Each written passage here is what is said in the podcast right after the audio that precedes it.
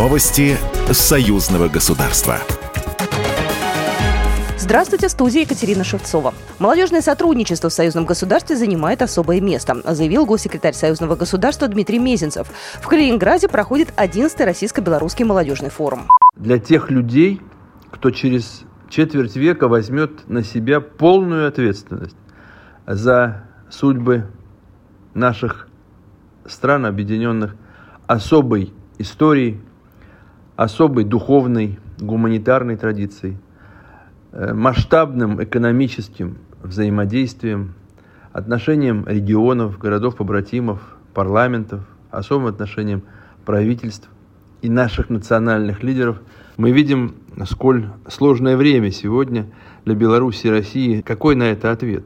Быть ближе друг к другу, э, быть оптимистами, профессионалами и людьми сильными, чья воля и дух на фундаменте Великой Победы 41-45 годов, убежден, что на форуме и об этом пойдет разговор.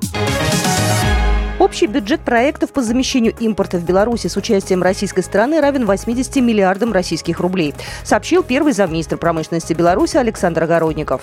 По состоянию на 10 июня с российской стороной согласованы 17 паспортов перспективных импортозамещающих инвестиционных проектов, из которых комиссии по вопросам промышленной политики одобрены к финансированию 13, цитирует замминистра издания «Беларусь сегодня». Среди получателей денег Минский подшипниковый завод, Минский завод «Шестерен», Витебский «Вистан» и «Беларусь» ЛАЗ. Кроме того, через 4-5 лет в Беларуси обещают произвести первые самолеты на 19 мест. Белорусская и российская стороны инвестируют в этот проект равные доли, но общая сумма пока не названа.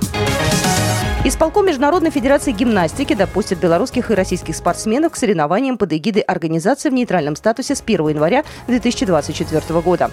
В исполкоме подчеркнули, что в ближайшие недели разработают специальные правила и документы, на основании которых будут приниматься решения о предоставлении спортсменам нейтрального статуса.